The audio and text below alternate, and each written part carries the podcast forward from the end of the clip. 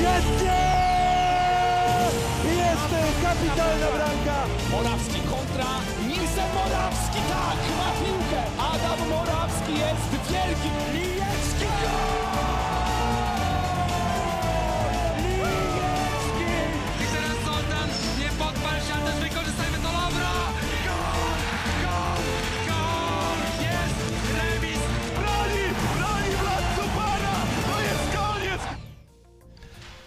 Drugie w tym roku wydanie Radio Kanal Kontratak. Witamy Państwa z budynku przy ulicy Alei, Alei Generała Sikorskiego 9 w Warszawie. Ja nazywam się Piotr Bugajny. Dzień dobry. Moimi gośćmi są dzisiaj Krzysztof Bandych. Dzień, dobry. A także człowiek wielu funkcji, Marcin Smolarczyk, drugi trener KPR-u Legionowo. Od dobry. niedawna także w randze naukowej doktora. Jeszcze nie mieliśmy chyba, Krzysztofie, tak e, zacnego gościa w naszym programie, który może się takim tytułem poszczycić. A dziękuję, bardzo mi miło. Ja- Cały, cały tytuł, Marcin, jak to brzmi? Właśnie, no jak to to jest brzmi? Ciekawa To nie jest proste. To jest e, do, doktor w e, nauk, o, kul- o, o mm, nauk medycznych i, i nauk o zdrowiu w dziedzinie kultury fizycznej. No to gdybyśmy mieli jakieś problemy zdrowotne, wiemy do kogo się e, Recepta zgłaszać. tak Akurat dalej. trochę Achilles ostatnio Moje mi... dziecko się cieszy, bo mówi, że nie będzie musiało do lekarza chodzić. No, O, doskonale. Ma lekarza, Młodsze. ma lekarza w domu. Marcin Smolarczyk, e, witamy. Będziemy rozmawiać dzisiaj, szanowni państwo, o, e, o piłce ręcznej oczywiście, o PG Vive Kielce, głównie o tym meczu z Montpellier, który e, za nami i mamy takie krótkie nagranie e, z Montpellier. Tam Vive przegrało 24 do 25. Ten mecz e, w wyjątkowy sposób komentowali Szymon Ratajczak i Grzegorz Tkaczyk, ale czasami, szanowni państwo, jest tak, że nawet naszym komentatorom brakuje słów. Posłuchajmy. To jest coś niesamowitego, ale teraz Montpellier będzie miało piłkę, dzięki której może wygrać to spotkanie. Ostatnie sekundy w Montpellier, wszyscy tutaj stoją, a my bronimy...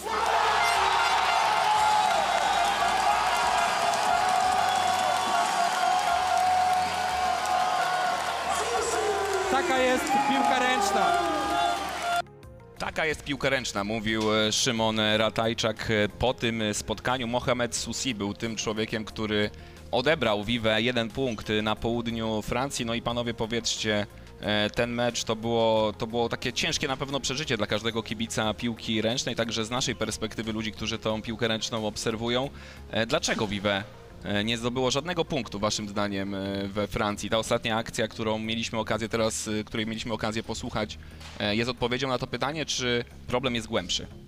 No ja myślę, że ten komentarz był bardzo wymowny e, Szymona i te emocje, one gdzieś w całym meczu oscylowały, bo tak jak wynik, bo, bo, bo bodajże około 10 minuty była największa przewaga, e, różnica między dwoma drużynami, która wynosiła trzy bramki. Potem było cały czas plus 1, plus 2, minus 1, minus 2. W, e, w takim e, tempie się mecz toczył. No i, i cóż, no niektórzy kochają za to piłkę ręczną, niektórzy podejrzewam, że zaraz po meczu nienawidzą, no ale takie, taka, taka jest ta dyscyplina. Natomiast czego brakło? Myślę, że trochę szczęścia, bo, bo, bo wszystko było w tym meczu i drużyna z Kiel zagrała bardzo dobre zawody, e, bardzo dobrze była przygotowana, podobnie jak Montpellier.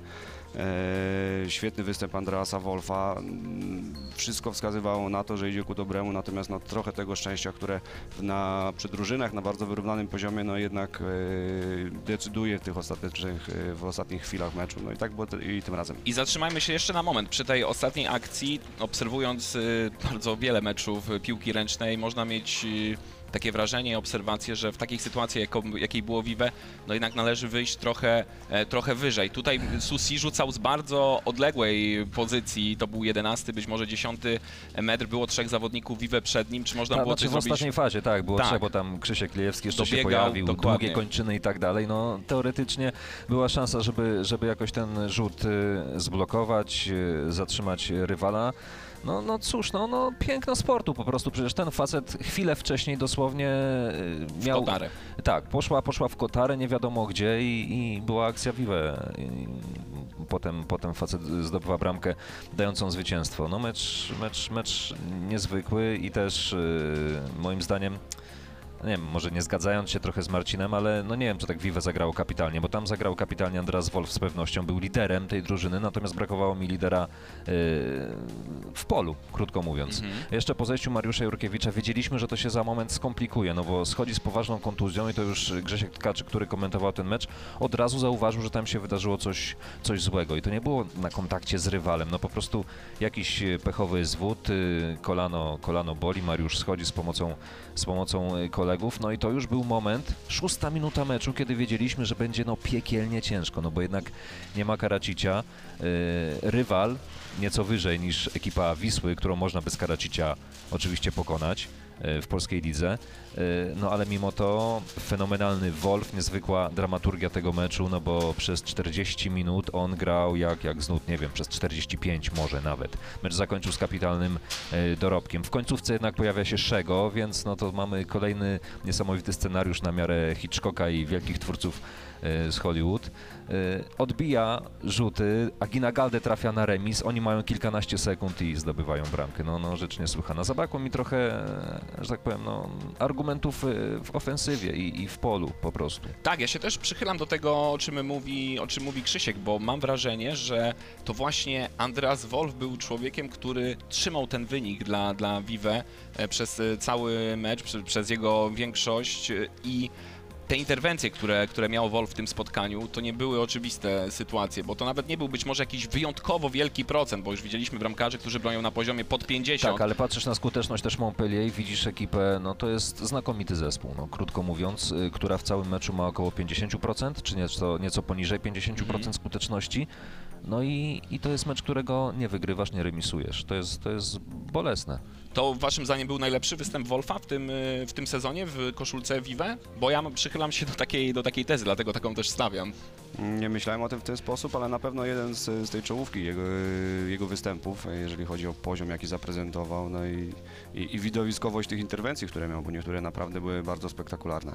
Moim zdaniem, biorąc pod uwagę dystans, jaki w tym meczu dzielił Wolfa, a resztę kolegów, najbardziej widoczny dobry mecz, mecz Wolfa. Być może on miał takie spotkania, w których, których błyszczał, natomiast koledzy też byli na wysokim poziomie, więc nie było widać takiej różnicy między bramkarzem a resztą drużyny, moim zdaniem. Poprzednim tygodniu Iwona Niedźwiedź mówiła tutaj, że na Andreasa Wolfa jest być może trochę za duża presja narzucana ze strony też e, władz klubu, że być może trzeba być bardziej empatycznym, jeśli chodzi o występy Andreasa, ale widać, że w trakcie, jak trwa ten sezon, no to, no to Andreas wchodzi na ten e, poziom, którego myślę, że no każdy by od niego oczekiwał, no i kiedy się mówi czasami, że jednak w piłce ręcznej trzeba mieć bramkarza, żeby, żeby mecze wygrywać, takie jak ten z Montpellier, no to okazuje się, że nie do końca, no bo Andreas zrobił wszystko to, co należy, ale właśnie brakowało tych argumentów e, z przodu. No i powiedzcie, ta gra z pierwszą linią Vive w tym, w tym spotkaniu była czymś, co w zasadzie nie funkcjonowało. Z jednej strony taktyka Montpellier, bo e, Karaliok i Agina Galde byli cały czas e, doskonale pilnowani. Było mało też gry ze skrzydłami, no i wiemy, przy tym ograniczeniu, jakim był brak Jurkiewicza, Karacicza, to musiało się tak po prostu skończyć? Mm, Na pewno, tak jak powiedziałeś, Montpellier było doskonale przygotowane e, do tego meczu. E, No i brak Karacicza, który gra świetnie z obrotem i myślę, że gdzieś e, na pewno wykorzystałby sytuację, w której ten obrotowy jest podwajany, gdzie jest brak możliwości do grania do pierwszej linii. On wykorzystałby to na swoją korzyść albo dla kolegów z drugiej linii, więc to na pewno też miało wpływ na to, że ta współpraca z tą pierwszą linią, głównie z zawodnikami grającymi na pozycji obrotowego, troszeczkę kulała w tym meczu. No i na pewno przy analizie meczowej wezmą to pod uwagę. No jest to już drugi mecz z Montpellier, drugi przegrany. Bo Mhm. pierwszy mecz był też przegrany u siebie, do tego też należy e, wrócić, więc to jest ewidentnie zespół, który, który Kielcom nie leży. Tak, ja byłem bardzo zdziwiony występem Karalioka w tym meczu. Jednak byli przygotowani na Białorusina. Y, Nie wiem z czego to wynika, czy, czy to po prostu był słabszy dzień w pracy, czy co. Natomiast powrót po Mistrzostwach Europy no bywa, bywa trudny do klubu.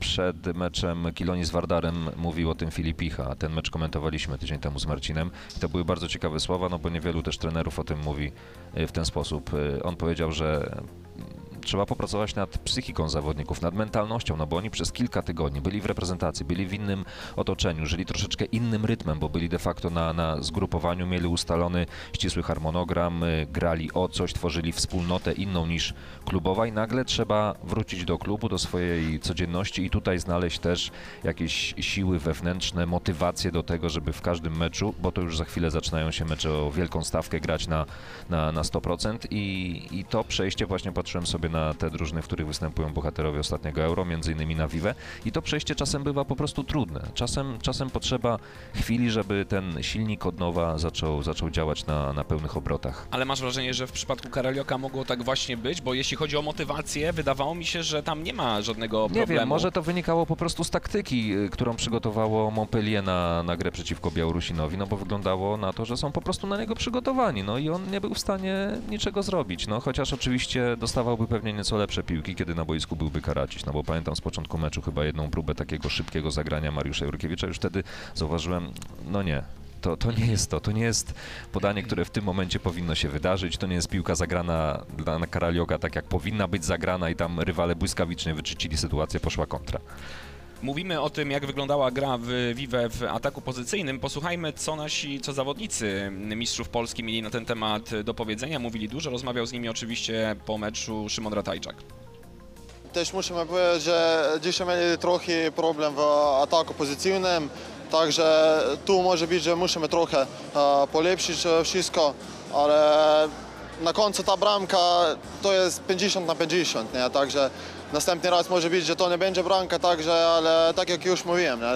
jak mnie kto pyta, to jest sport i zawsze będą e, takie porażki. Z czego to e, mogło wynikać? E, Czy Montpellier zmieniło jakoś swoją grę w obronie, co was zaskoczyło, czy to bardziej po waszej stronie? Tak, trochę nas zaskoczyło, bo pierwszy raz, że zrobili tak, taka obrona 5-1 po środku, ale, ale dobre też my, my pomyliliśmy. My w końcu, w końcu to, to, to, to ci mówimy, że mieliśmy nasze, nasze okazje, mieliśmy e, chyba dwa rzuta Julena, jeden, jeden rzut karny, kiedy, kiedy byliśmy remis, e, żeby masz te, ten wynik e, w ostatnich chwilach ale nie trafiliśmy i oni w końcu trafili te okazje, które chyba trochę gorzej wyglądali też. Byliśmy fajne w obronie, Andy super, ale chyba w ataku mo- mogliśmy polepszać trochę rzeczy. Aleks Dujszebajew na koniec, wcześniej Blaż Janc, obaj akcentują te problemy gry w ataku pozycyjnym, czyli co panowie, no musimy czekać na Igora Karacicia, na jego, e, na jego powrót na boisko, żeby ta gra była, e, była bardziej płynna, była bardziej owocna, jeśli chodzi o występy, o występy zawodników e, Vive, bo cały czas mamy ten, ten wariant bardzo często w tym sezonie, że Aleks Dujszebajew gra na środku rozegrania. Ja się tak czasem zastanawiam, czy czy to nie jest jakiś problem też dla samego Aleksa, który jest y, nominalnym prawym rozgrywającym? W kadrze Vive jest jednak y, trzech innych zawodników, y, licząc Blaża Janca, Branko Wujowicza i Krzysztofa Lijewskiego, którzy mogą na jego pozycji e, grać, no a ten Aleks jest cały czas tak rzucany na środek, na, na, prawym, na prawym rozegraniu. Być może Aleks powinien po prostu cały czas grać na środku rozegrania. Znaczy ja myślę, że to nie jest e, akurat problem typowo kara, braku Karacicia, ale braku jednego wartościowego zmiennika w czasie meczu, bo te, te siły się jednak rozkładają na 60 minut, a, a no na pewno przeciwnik e, rzędu Montpellier, o, który prezentuje taką jakość gry, wymaga tego, żeby na przeciwnik, na przeciwnik stanęli zawodnicy, którzy też są w stanie taki poziom przez 60 minut utrzymać. Natomiast kiedy wypada jeden wartościowy zawodnik, ktoś te, ten, ten koszt energetyczny, nazwijmy to w ten sposób, musi przejąć, i, i, i, a te rezerwy są jednak e, wyczerpalne. Tak, oczywiście jedna sprawa to jest przygotowanie fizyczne i deficyt, o którym Marcin powiedział, ale druga sprawa to też jest sprawa umiejętności po prostu. No, jeżeli Vive ma pełną szesnastkę, no to wtedy możemy wierzyć w to i wszyscy są zdrowi, że jest w stanie rozegrać bardzo dobre mecze na bardzo dobrym poziomie z bardzo dobrymi rywalami w Lidze Mistrzów. Natomiast jeżeli ktoś wypada z tej układanki, jeżeli jest to ważny zawodnik jak Karadzic, jeżeli jest to też ważna postać w tym sezonie Mariusz Jurkiewicz, no to potem robi się problem, no bo na boisku pojawia się e, Doruk e, Pechliwan, który musi grać na jednym i drugim końcu boiska i to jeszcze nie jest zawodnik przygotowany do, do takiego meczu. Może będzie za rok, dwa, trzy, ale dzisiaj nie jest. Natomiast rywale mają szersze, szersze, szersze składy, grają więcej y, takich meczów. No, Liga Francuska jest o wiele silniejsza od Ligi Polskiej, więc oni są w stanie kilka dni wcześniej przegrać jakiś mecz, ale potem są w stanie zagrać w Lidze Mistrzów bardzo dobrze, więc no, dla nich to jest, to jest codzienność. Dla naszych zawodników występujących w ekipie nawet tak dobrej w skali naszego kraju jak Vive, to niestety nie jest codzienność i, i stąd się pojawiają takie problemy. No niestety. Tak, dochodzi też problem jeszcze z Danielem Dujszebajewem, który jak wiemy nie może do końca w pełni pokazywać swoich możliwości, jeśli chodzi o atak, cały czas ma problem z barkiem, więc to rzeczywiście no, ta, ta sytuacja na środku rozegrania jest, jest trudna, ale chciałeś... Zapytałeś też o Aleksa Tak. wcześniej, jeszcze skończę, bo, bo teraz mi się przyszła do głowy jedna myśl. Tak, no, gdyby to była Barcelona, no to oczywiście każdy grałby tam, gdzie, gdzie lubi, nie byłoby takich problemów, no, bo oni mają szeroką ławkę, oni mają gwiazdy na, każ- na każdej pozycji i oni mają czasem, myślę sobie, kłopoty bogactwa, no albo PSG nawet, no ale to jest Vive, klub jednak, który ma ograniczone środki i budżetowe i też y, możliwości pozyskiwania graczy na daną pozycję. No nie jest to europejski gigant, jeżeli chodzi o, o, o pieniądze, o budżet, krótko mówiąc. Y, Teraz sprawa pozyskiwania środków dodatkowych z Urzędu Miasta, no to pokazuje, że jednak no, no, sytuacja nie jest wymarzona, więc po prostu no, w tym świecie, w którym znalazł się Aleks Dujszebajew, czasem jest tak, że trzeba zagrać na środku, czasem jest tak, że trzeba schować do kieszeni swoje ambicje, czasem można zdobywać bramki, a czasem trzeba się skupić na tym, żeby pomóc kolegom. No, no tak jest ten świat urządzony i tak, tak ten klub działa, więc moim zdaniem tutaj no, nie ma żadnego problemu. Tak, ja nie odnoszę też wrażenia, że to jest jakikolwiek problem dla niego, dla Duszejbajewa, żeby grać na jakiejkolwiek innej pozycji niż jego nominalna, ale weźmy też pod uwagę e, dwie postaci, które siedzą na ławkach po obu stronach, kiedy jest Duszejbajew i Patrice Kanaje, którzy przygotowując się do meczu, to jest pewnego rodzaju rozgrywka, gdzieś, która się zaczyna dużo, długo, długo przed meczem, szykują swoje, jakbyśmy to porównali do gry w karty, swoje figury i nagle te dwie ważne figury wypadają z stali kart e, Talanta Duszejbajewa co daje e, Patrice'owi Kanaje dodatkowe e, możliwości, czy margines błędu, który Mhm. może popełnić w tym momencie. Także ta rozgrywka nie toczy się nie tylko na boisku, ale także długo, długo przed. Tak, uderzające to było, że w tym konkretnym meczu po urazie Jurkiewicza mnie uderzyło to, że Grzesiek Tkaczyk od razu przeczytał sytuację i błyskawicznie postawił diagnozę, że to jest ciężka sprawa. Po chwili y, zbliżenie na Talanta. reakcję Talanta Dujszebajewa, on już wiedział, że to jest problem, że Mhm. to jest gigantyczny problem. No tak, tak to jest, jeżeli opierasz grę, no, szczególnie w defensywie, na zawodniku, który jest bardzo doświadczony i gra w środku obrony i on wypada i na dobrą sprawę nie, nie sądzę, żeby nie było kogoś, kto jest w jakiś sposób przygotowany do tego meczu na taką ewentualność. y, Natomiast wchodzi na pewno nie, nie, nie do takiej jakości jak ten pierwszy wybór y, trenera. Posłuchajmy jeszcze jednej wypowiedzi z tego, z tego po tym meczu Aleksa Dujszebajewa w rozmowie oczywiście z Szymonem Ratajczakiem. Najgorsze to nie jest, że to, co dzisiaj przegraliśmy, a to kontuzja Mariusza, bo, bo bardzo ważne jest dla nas i, i duża szkoda za całą drużynę. No właśnie, tak, tak w uzupełnieniu tego, o czym e, rozmawiamy, nawet sam Aleks e, podkreśla, że jednak przy tych problemach, o których mówimy, jeszcze wypada Mariusz, który no, w tym sezonie pełnił rolę takiego zadaniowca. Widzieliśmy go na początku sezonu w roli nawet skrzydłowego i wyglądało to obiecująco. E, Bramki zdobywał. Tak, bramki zdobywał na poziomie Ligi Mistrzów, co nie jest taką oczywistością, choćby patrząc na, nawet na e, Angela Fernandeza, który miał w tym wymiarze duży problem na początku e, tych rozgrywek, e, więc wielka szkoda. Mariusz e, jutro ma w Poznaniu przejść jeszcze rezonans magnetyczny, który potwierdzi e, te niepokojące wieści dotyczące tego, że zerwał więzadła krzyżowe w lewym e, kolanie. No a jeśli tak się rzeczywiście stało, no to w piątek czeka go e, rekonstrukcja. No i jeśli te najgorsze obawy się potwierdzą, no to musimy chyba powiedzieć, że no już Mariusza raczej na poziomie Ligi Mistrzów pewnie nigdy nie zobaczymy, prawda? Nie odważyłbym się takiej Mhm. tezy stawiać, bo, bo mm, są historie y, wielu zawodników, którzy wracają bardzo szybko i z po tak ciężkiej kontuzji. E, chociażby Więcek przed Mistrzostwami Europy w Polsce też bardzo e, niedługi czas przed tymi mistrzostwami zerwał więzadła krzyżowe i wrócił do gry bardzo szybko, więc e, ja bym takiej tezy nie stawiał, natomiast na pewno jest to prawdopodobne i y, z perspektywy trenera należy brać taką ewentualność pod uwagę. No znamy też kartę zdrowotną Mariusza Jurkiewicza, wiemy też ile, ile ma lat niestety. No ten sezon miał dobry, e, dobrze przygotowany okres przygotowawczy, nic mu nie, nie doskwierało.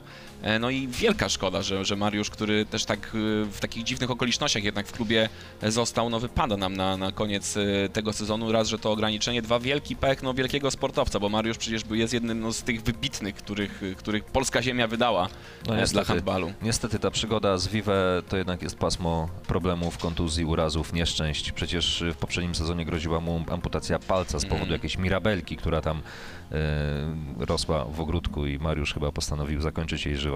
No tak czy inaczej e, bardzo pechowo się to wszystko układa. Przecież on trafił do Vive i, i w sezonie, w którym miał grać, de facto nie grał, oni zdobyli trofeum rozgrywek, największy sukces w historii klubu w Lidze Mistrzów. A Mariusz był A takim Mariusz- oficerem prasowym. tak, chodził w tych ciuszkach y, kieleckich i naszym studiu w Kolonii mówił, że placu- musi robić tą robotę za nich e, tutaj u nas. no właśnie, był w taką telewizji. maskotką drużyny wtedy. Y, Znakomity piłkarz ręczny, niestety już wiekowy. Y, Zdrowie to jest człowiek dbający generalnie rzecz biorąc o siebie, więc nie sądzę, żeby, żeby ta kontuzja przełożyła się na, na jego ogólną sprawność. Natomiast pytanie, czy będzie chciał zmagać się z procesem rehabilitacji, bo, bo tu jest, tu jest problem. Tu trzeba naprawdę codziennej, wielogodzinnej pracy, żeby, żeby wrócić na wysoki poziom wymagany od sportowca. Nie wiem, czy, czy, czy, czy będzie miał po prostu ochotę na ten wysiłek. No ja myślę, że tu w tym miejscu należy zwrócić Mamy uwagę... właśnie, mamy człowieka, który się na tym doskonale zna. Nie, akurat to nie jest ta dziedzina e, moja, ale w tym miejscu, jak sobie rozmawiamy, należy e, wspomnieć o temacie, który był podnoszony przez wielu zawodników, natomiast jeżeli chodzi o system rozgrywek. E, Liga Mistrzów, Liga Rodzima, no właśnie, no Mistrzostwa właśnie. Europy, Mistrzostwa Świata, więc jakby zawodnik nie dbał o swoje zdrowie, to, to, to w pewnym momencie przychodzi taki moment, że mam wrażenie, że to wygląda w ten sposób, że na kogo wypadnie na tego będ w przeciągu całego sezonu, bo obciążenie meczowe zawodników grających w piłkę ręczną jest naprawdę olbrzymie i, i, i te głosy podnoszone, one nie biorą się znikąd, one biorą się właśnie z dbałości o zdrowie, które, które powinno być wartością najwyższą mimo wszystko. Krzysiek, ty kiedyś e, też tu w kontrataku lansowałeś taką, taką tezę, takie dałeś do zastanowienia mm, też nam, e, czy i słuchaczom, widzom, e, takie rozwiązanie zaciągnięte choćby z siatkówki, aby jednak e, rozbić ten sezon klubowy na sezon reprezentacyjny. Na No, przykład, to- na przykład, ale moglibyśmy też rozgrywać turnieje trochę rzadziej. Dlaczego nie? Dlaczego musimy rok po roku tłuc mistrzostwa w styczniu, trudne, coraz ciężkie? No, ten Jeszcze sport mamy się... sezon olimpijski. Tak, oczywiście, ten sport y, się rozwija, zawodnicy generalnie rzecz biorąc y, pracują nad swoją fizycznością, biegają szybciej, skaczą wyżej, y, coraz większe obciążenie. Jeżeli y, ktoś robi dzisiaj, nie wiem, podwójny zwód, to on go robi o wiele dynamiczniej, zakładam, niż się robiło w 95 roku, więc Zdecydowanie tak. więc to wszystko jest, jest naprawdę zagrożone. Y, Rugbyści na przykład odpoczywają po meczach, które rozgrywają bardzo długo. Puchar Świata trwa bardzo długo, jest rozgrywany raz na 4 lata, to bardzo prestiżowe rozgrywki, ale wiedzą, że muszą odpoczywać, bo to jest zespołowy sport walki. Piłka ręczna jest moim zdaniem odpowiednikiem rugby, może niedoskonałym, ale jednak w, w hali, więc na nieco mniejszym boisku, ale też jest to rodzaj zespołowego sportu walki. Trzeba szanować swoje zdrowie. Bardzo mi się to podoba, że, że wszyscy o nie dbają. Jest szacunek na boisku, a na tym najwyższym poziomie to już, to już na 100%. E, No ale tych meczów jest za dużo, po prostu. Ale to nie powiedz, jest czy ryzyk- normalne, że Tak. wiesz, chwilę po zakończeniu Mistrzostw Europy zaczyna się Liga Mistrzów i już na dzień dobry masz jakieś starcie tytanów, że obrońca trofeum gra, wiesz, z liderem Bundesligi, no i to jest mecz, y, w którym nikt nikomu ręki nie będzie odstawiał, no bo to jest y, za duża za duży, za duży poziom, za duży prestiż i, i za duże wymagania. ale być może yy, niekoniecznie ograniczenie turniejów reprezentacyjnych, tak sobie myślę, byłoby e, dobre dla piłki ręcznej jako takiej, bo wiemy też, że takie turnieje generają, generują akurat y, największe zainteresowanie też ludzi, a piłka ręczna cały Jesteś pewien? Wydaje mi się, że tak, no patrząc choćby na nasz kraj, no nie wiem, no poza dużymi rękami takimi jak, jak Niemcy czy, czy, czy Francja, gdzie to zainteresowanie jest ciągłe i tam ludzie cały czas są też y, w halach i obserwują te rozgrywki, no to wydaje mi się, że w tych pozostałych krajach, no nie wiem, no choćby e, tak zrzuciło mi się Luka Doncic, wielka gwiazda NBA w ostatnim czasie, trwają mistrzostwa, e, trwają mistrzostwa Europy, widać, że on cały czas żyje też tymi On ma meczami kadry. krewnych, którzy grają w piłkę ręczną Oczywiście, albo że tak, grali no to w jest małe- reprezentacji Słowenii, więc Tak, tak, y, tak. To jest zupełnie co innego. Natomiast y, ale to by było, wydaje mi się, jeszcze bardziej zamknie, no, spuszczenie piłki ręcznej do jeszcze większej e, A niszy. może byłaby bardziej prestiżową dyscypliną, bardziej prestiżowy Mm. turniej. Wtedy Mistrzostwa Świata rozgrywane, nie wiem, co 4 lata coś by Mhm. znaczyły. Więcej niż dzisiaj. Dokładnie tak. E, Taka jest odpowiedź generalnie władz Europejskiej i Światowej Mhm. Federacji Piłki Ręcznej, że muszą walczyć o widza, muszą e, przedstawiać e, cały czas, e, bombardować widza tą piłką ręczną na najwyższym poziomie kosztem zdrowia Mhm. zawodników, jak się okazuje. E, więc e, no, to jest taka tego typu dyskusja, tak jak, twoje argumenty Jasne. stoją po stronie zawodników i taka jest odpowiedź, natomiast Piotrek po, po twojej stronie, st- znaczy twoją argumentację i, i jest ta sam, tw- twoja argumentacja jest taka sama jak, jak włodarze A ty po której stronie się opowiadasz? No ja bym był jednak za zdrowiem i, i, i za tym prestiżem, bo, bo faktycznie rozgrywanie turniejów międzynarodowych co, co 4 lata na zmianę, dwa lata, co 2 lata Mistrzostwa Europy, Mistrzostwa Świata, do tego jeszcze dochodzą Igrzyska Olimpijskie, mm, spowodowałyby, że ten tytuł by smakował jeszcze bardziej dla zawodników Tak, i i, popatrzmy- byłby bardziej prestiżowy. I co więcej, byśmy chyba dłużej pamiętali Mistrzów Świata z danego okresu, No czy właśnie. Mistrzów Europy z danego okresu, bo czasami jak się spojrzy wstecz i zada się gdzieś y, takie y, szybkie pytanie komuś, kto był mistrzem świata w piłce ręcznej w tym, a w tym roku, to naprawdę się trzeba tak, tak, dobrze że- że- zastanowić. A, to Hiszpa- a nie, nie, to, to, a nie, nie, to nie. No, Tak, oni byli dwa lata wcześniej. Y, powiedzmy, ja oczywiście też chciałbym dbać o zdrowie A zawodników. jeszcze na liczbę zawodników w kadrze na mecz, no bo jedziesz na Mhm. igrzyska, no to jest konkurencja, tam są sportowcy z przeróżnych, czasem przedziwnych dyscyplin, no i liczba zawodników, z których możesz w czasie turnieju skorzystać w tak urazowym i trudnym sporcie jak piłka ręczna, no jest śmieszna. Mhm.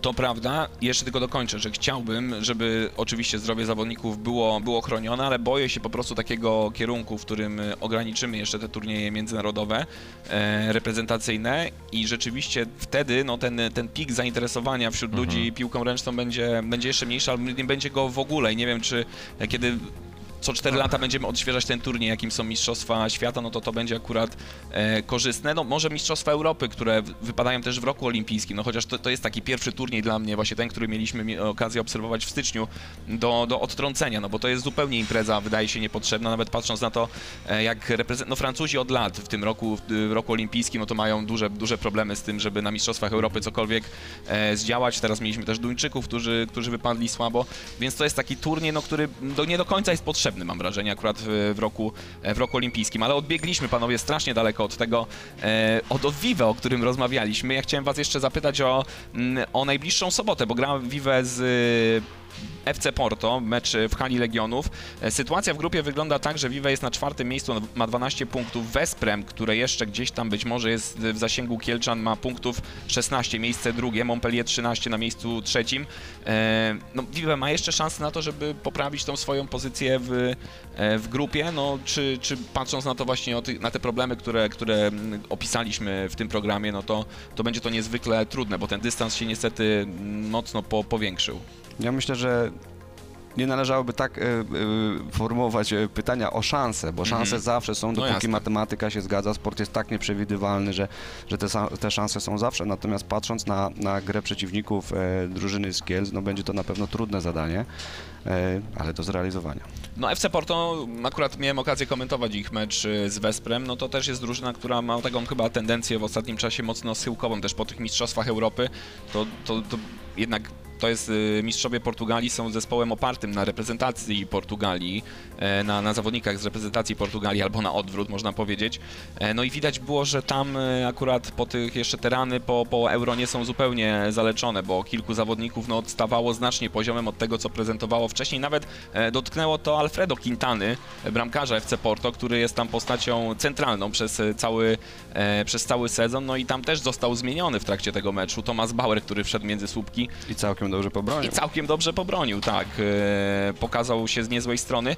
No i patrząc na to FC Porto, e, no to jednak wydaje się, że Vive, tak jak samo jak myśleliśmy przed ich pierwszym meczem, powinno sobie poradzić w hali Legionów. No, innego scenariusza nie przyjmuję. No, grają u siebie, bądź co bądź. Są mistrzami Polski, muszą się zrewanżować rywalom za porażkę w Portugalii. E, Biało-czerwona na maszcie, no i, i trzeba, trzeba walczyć. Do końca fazy grupowej pozostały trzy mecze. Ile to jest punktów? Sześć. To bardzo dużo. Jeżeli się zdobędzie sześć punktów, no to będzie dobra końcówka fazy, fazy grupowej. Zobaczymy, jak rywale będą odpowiadali. Ostatni mecz y, w grupie grają u siebie z Kilonią. Mhm, która już może mieć wtedy pewne miejsce pierwsze, choćby drugi, me- ten przedostatni mecz to mecz z motorem Zaporoże. Na wyjeździe, więc e, taka jest ta... Jesteśmy w stanie sobie wyobrazić e, terminarz, w którym te wszystkie mecze są wygrane przez ekipę Vive. Zdecydowanie, zdecydowanie, zdecydowanie tak. Ale zakładam, że Porto nie jest wcale, znaczy nie jest, jest takim zespołem, który bardzo mocno bazuje na takich właśnie cechach wolicjonalnych, na motywacji, są Mhm. bardzo tacy dynamiczni i mają olbrzymią chęć do gry na boisku, znaczy ja nie odmawiam tej chęci e, żadnemu z zespołów, natomiast u nich jest to jakby, nie wiem czy to wynika z natury Portugalczyków, czy bo podobnie można było obserwować u Hiszpanów, że ta waleczność, ona może pomimo tych problemów, o których powiedziałeś, e, związanych z, z, z rekonwalescencją czy, czy, czy odpoczynkiem po mistrzostwach e, Europy, no stanowiłoby problem. No na pewno Vive nie będzie miało tego problemu, które miało w Gdańsku. Wczoraj ten mecz się odbywał, tak? Jeśli dobrze Tak, pamiętam. tak, tak. Mówisz o wyniku do przerwy, tak? Wynik do przerwy. Talan Dujszebajew mówił, że, że przyjechali, do, że mieli długą podróż i było dosyć zimno na hali, więc mamy nadzieję, że wszystkie grzałki w hali Legionów zostaną podkręcone i Vive od początku spotkania będzie, e, będzie w sztosie, będzie w gazie i wygra e, to spotkanie. E, kończymy wątek kielecki. Niedługo zbliżają nam, zbliżają nam się powoli mecze Orlenu Wisły Płock z Hiszpanami, z Bidaszołą i Run, ale y, ostatnio w Płocku było głośno z innego powodu, z powodu ewentualnego transferu Mirsada Terzicia do drużyny e, płockiej. No i panowie, Mirsad Terzic, 37-letni zawodnik, który w ostatnim czasie bardzo mało grał e, w ataku swojej drużyny, w drużynie Telekomu e, Vesprem, to jest zawodnik, który do czego się przyda w Płocku? Do obrony zdecydowanie. Mhm. Myślę, że to jest taki główny punkt, który przyświeca jak gdyby motywacją do tego transferu. Bo, bo, bo jak widać, że w, w ataku niespecjalnie e, albo dostaje szansę, znaczy nie dostaje szans pewnie dlatego, że, że, że są lepsi na jego pozycji. No i ten, ta metryka, którą, którą przytoczyłeś, no też e, stawia znaki zapytania na, na, nad tym transferem. Zobaczymy, jak to się rozwinie.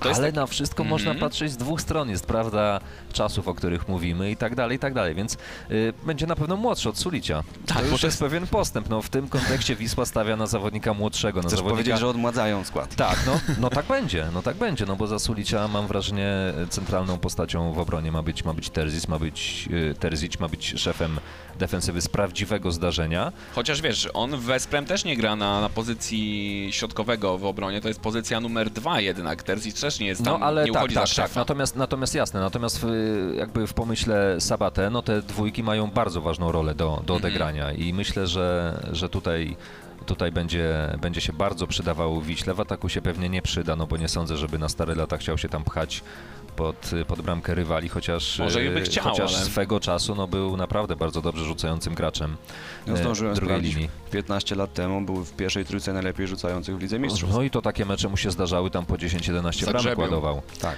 Y, Zatem y, jest to no, interesujący bardzo transfer.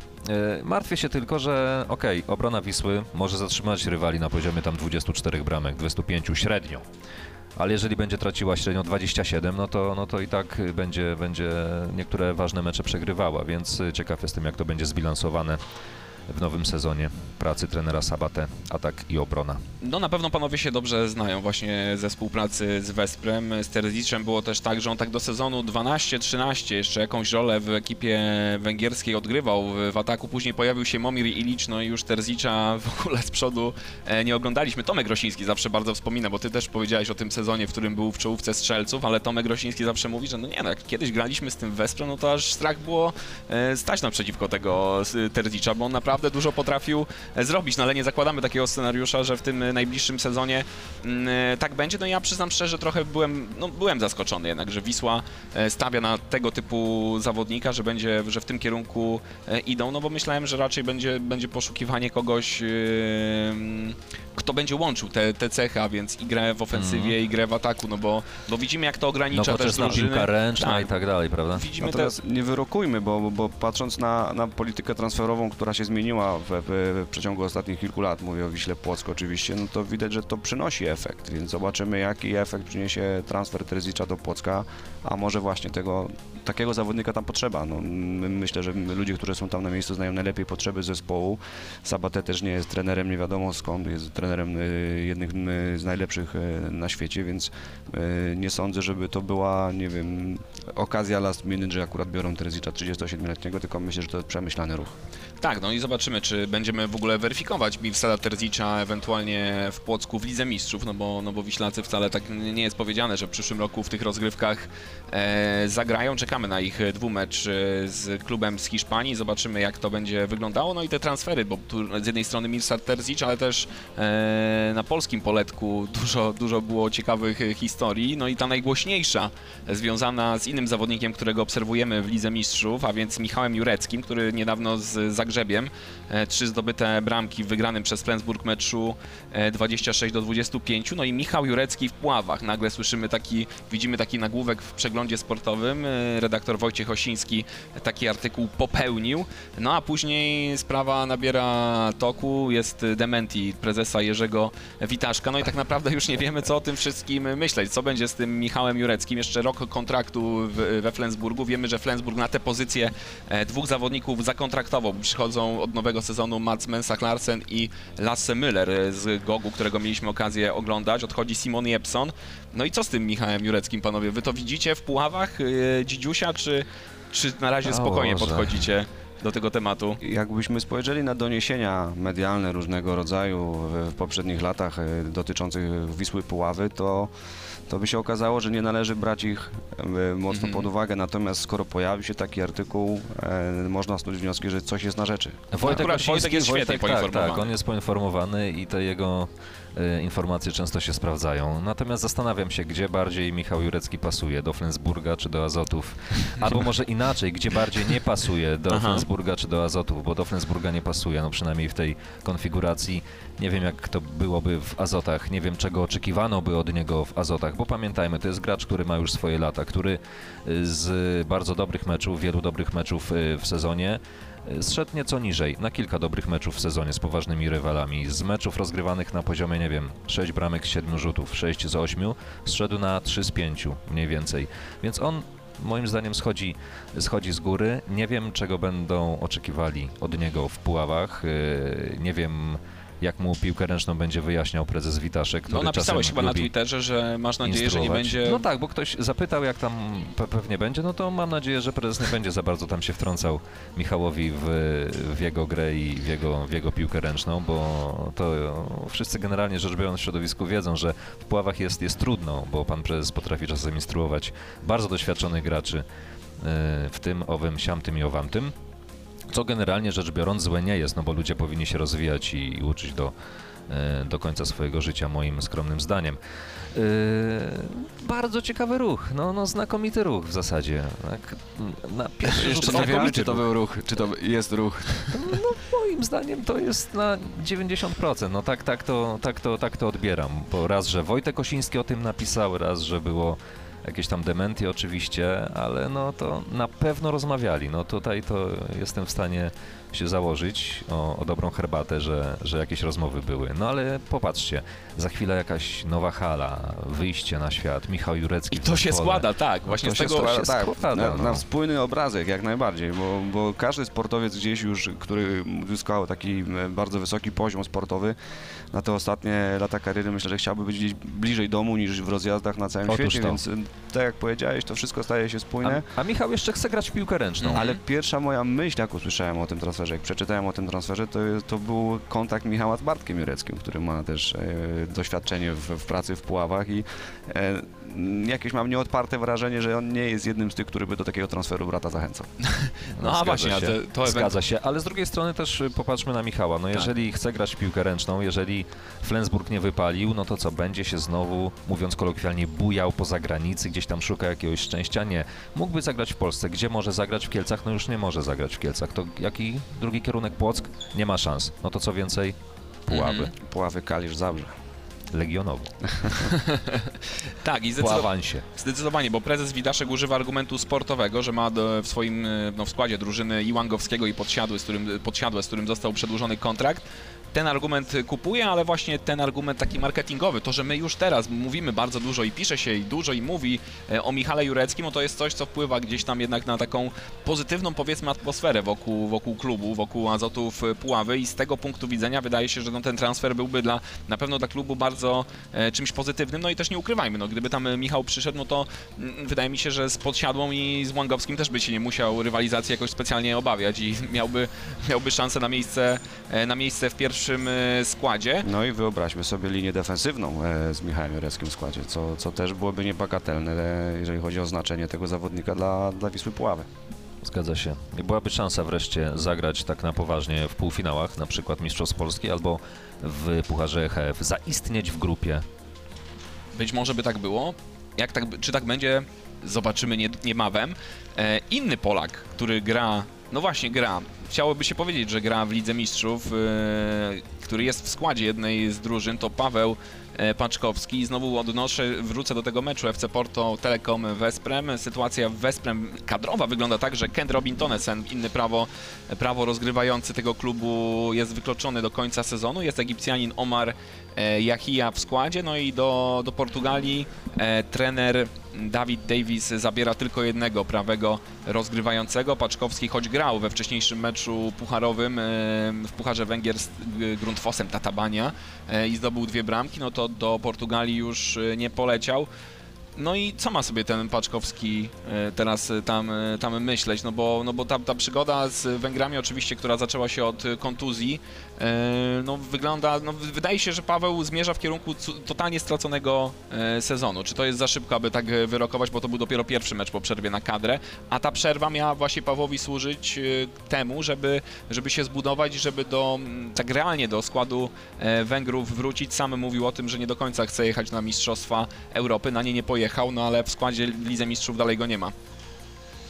No, co z myślę, że jeżeli Paweł myśli o, o, o graniu na wysokim poziomie, no to no właśnie le- powinien to traktować w kategorii okazji do, do, do rozegrania dobrego meczu, do pokazania się. Mówisz o pokazania- kadrze teraz? Mówię o klubie bardziej e, Aha. w tym momencie. Wszystko w jego rękach, nogach, głowie. Wiesz, no dużo jednak się jeszcze może wydarzyć. Kilka ważnych miesięcy, no bo to będą bardzo ważne miesiące, miesiące i w Lidze Węgierskiej, i, i w Lidze Mistrzów, więc tutaj każdy trening dla zawodowego sportowca powinien być moim zdaniem szansą do tego, żeby trener w końcu temu sportowcowi zaufał. I każdy mecz, niezależnie od tego, czy to jest jakaś Tatabania, czy to jest Balaton Furedi, czy inni giganci Ligi Węgierskiej, czy mecz w Lidze Mistrzów, no trzeba, trzeba e, pracować z myślą nie tylko o tu i teraz, ale też o tym, co może się wydarzyć w przyszłym sezonie.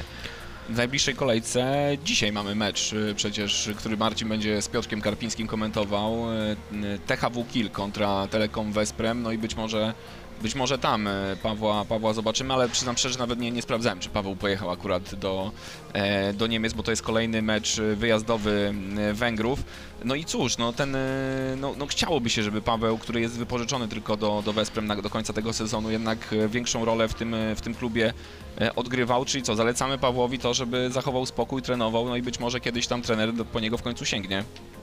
No spokój raczej w grę w piłkę ręczną nie zawsze jest wskazany generalnie, bo właśnie... Może, czyli, może Paweł jest za cichy. Może jest za spokojny. Może jest tak, za spokojny. jakby Spłycając sprawę.